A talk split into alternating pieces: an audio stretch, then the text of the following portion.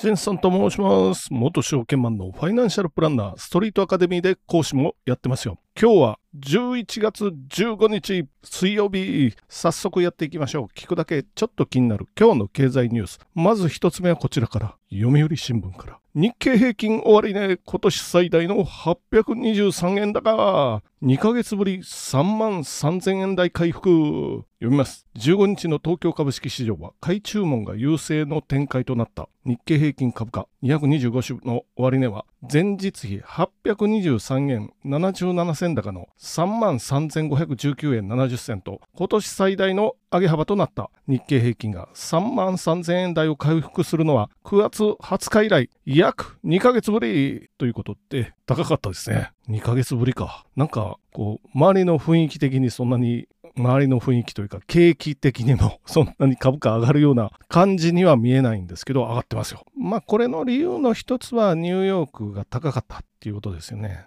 500ドル近く上げてきた。ナスダックも上げてますよ。326ポイント高。まあここらが理由の一つで、じゃあなぜニューヨークが高かったのかというと、アメリカの消費者物価指数、まあ CPI というやつですけれどもね、これが予想を下回ってきた。まあ物価の伸びが予想より低い、インフレ率がちょっと控え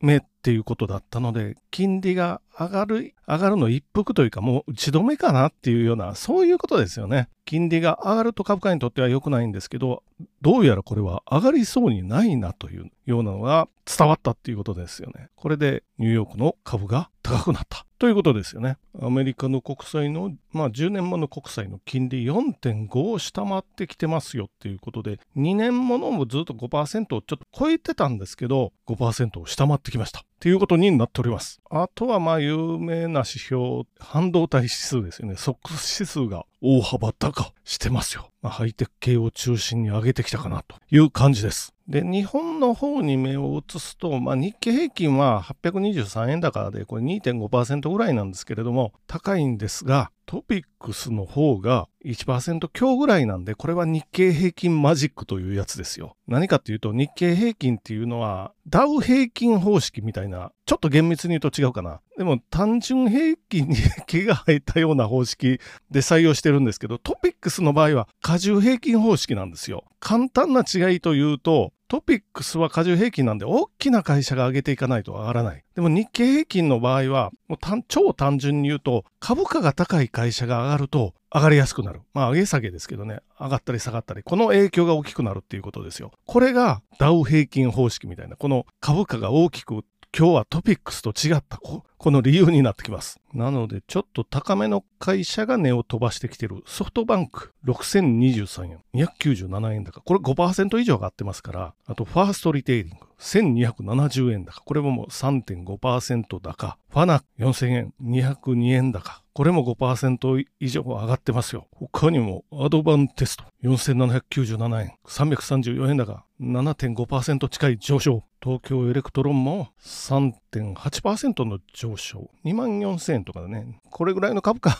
高いんで、こう2万円とか3万円とかこういう会社が上がると日経平均は上がりやすくなりますよって。まあこの特性ですよね。なので実はこの個別の銘柄を触って日経平均のあの指数ありますよね。あれを動かす先物とかで大きく利益を取ったり損失出したりすることがあるんですけど、一部の株を触ることによって全体の指数を動かせる可能性もまあまあありますよという、こんな形ですよ。なので225だと800円以上上がってますけど、実際に東証2部あたりは値上がり値下がり数は拮抗してますから、225マジックというのはこんな感じということで、次のニュース行ってみましょう。次のニュースは日経新聞から、 Amazon 稼ぎ頭クラウドに試練、生成 AI に手遅れ。読みます。米 Amazon.com が副業として2006年に始めたクラウドコンピューティング部門が屋台骨に育った。世界で3割を超えるシェアを握り、同社全体の営業利益のほとんどを稼ぎ出す。空前のブームを支えた人工知能向けの需要の取り込みが Amazon 全体の成長の勢いさえ左右する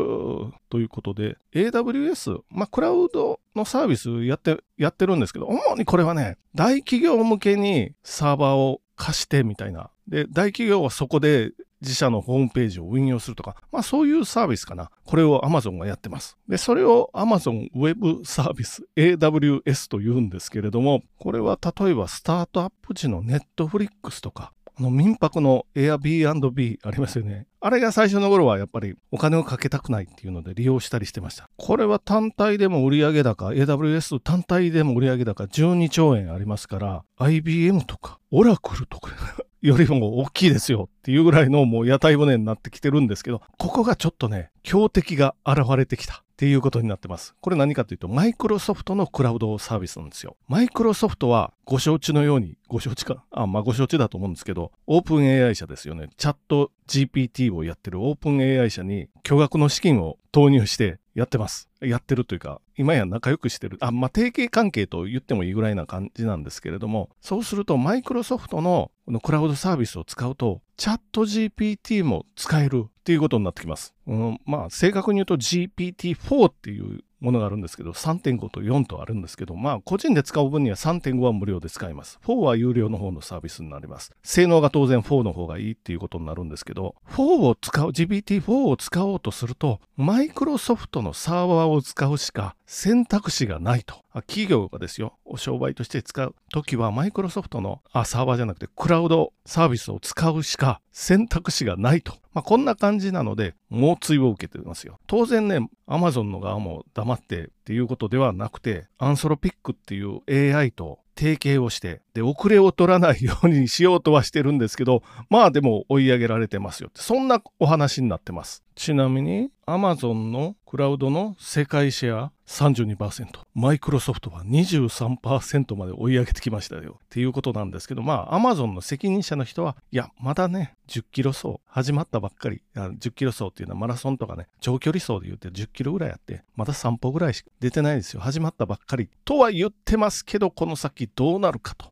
でも、こっから先、ここには、やっぱり日本の会社の名前は一言も出てないので、この、インターネット、デジタル化の世界で負け、スマホとかでも負け、また AI でも名前すら出てないですよって、そういうお話になってくるので、我々日本勢としては日本のことちょっと心配だと思いながらも、次のニュース行ってみましょう。最後のニュースに行く前にメッセージいただいてるんで、これに関連したちょうどいいニュースがあったので、このお話をしていこうかということで、メッセージ内容はですね、毎日聞いてます。新NISAで投資信託のファンド選びをしていたのですが、今日純資産も気にした方が良いとお話しされてましたよね。どの程度なら安心のような目安はありますか？信託報酬が安くても、楽天でオルカンが新しくできてんのかな？純資産と言われると心配になりまして、っていうことなんで、ちょっとニュースね、次のニュースと絡めていってみましょう。公募投信残高2ヶ月連続で減少、10月の投信概況を読みます。投資信託協会が14日発表した10月の投信概況によると、公募投信の純資産残高は前月比4兆3290億円減少し、184兆7612億円だった。減少は2ヶ月連続。10月は日経平均株価が月間で 3.1%、米ダウ工業株30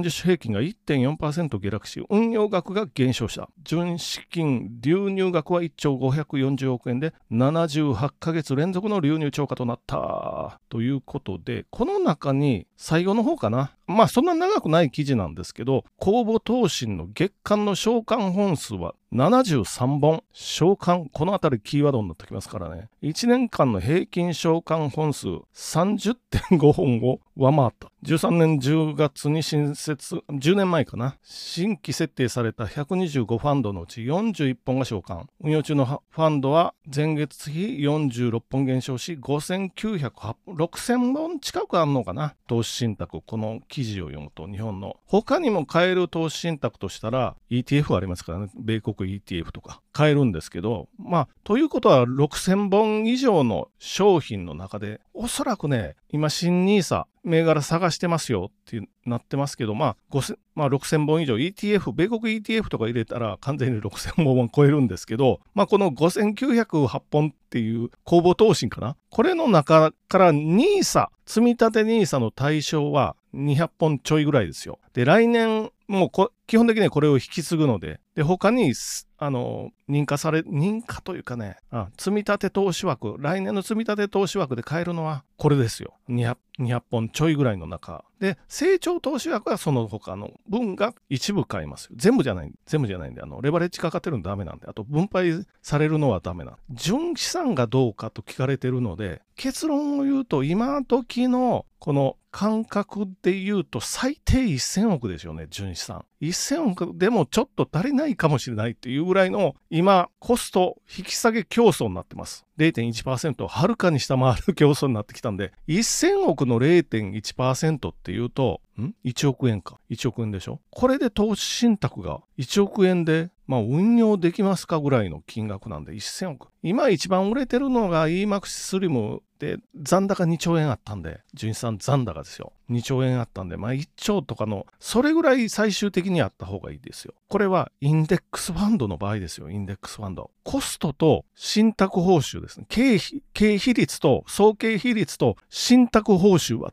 違いますからね。ご注意くださいねということで、eMAXIS SLim あたりだとそんなに変わらないんですけれども、0.09 でしょ。例えばね、eMAXIS SLim の米国株 S&P500 ですよ。0.09 で、総経費率で 0.1 ぐらい、0.01 ぐらい上がるぐらいなんですけど、新興の株式ファンド、新興国株式ファンドで結構大きく信託報酬と総経費率が違うものがありますから、ご注意くださいね。っていうか、普通は信託報酬しか見てないんですけれども、総経費率はどこで見るかというと、運用報告書見たら載ってますから。ただし、新規のファンドは載ってないので、載ってないというか、運用報告書がないので、まだ1年経たないと、ここらもご注意くださいということになってきますよ。例えば、某、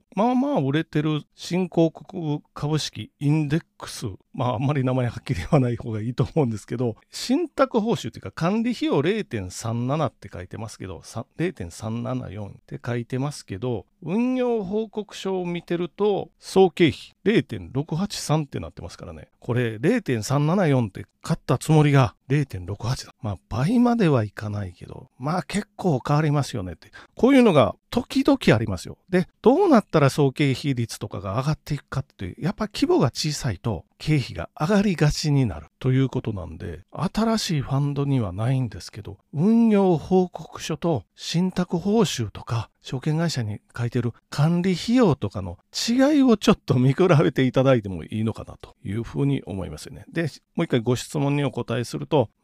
通常のインデックスファンドなら、今のこの値下げ合戦の戦いなら1000億は欲しいな。できたら1兆円以上かな。っていうふうに思ったりもしますよ。これは純資産のお話ですよ。ただし、新発の投資信託は当然お金が集まってないので、お金が集まりそうなのかどうなのか、見極めてから行く。で、見極めるまでは、もう人気ファンドの1兆円を超えてるようなので、とりあえず始めていただいて、で、お金が集まり出したのを見てから乗り換える。それでもいいのかもしれないなと思いながらも、じゃあ今日も終わっていってみましょう。本日もどうもご清聴ありがとうございました。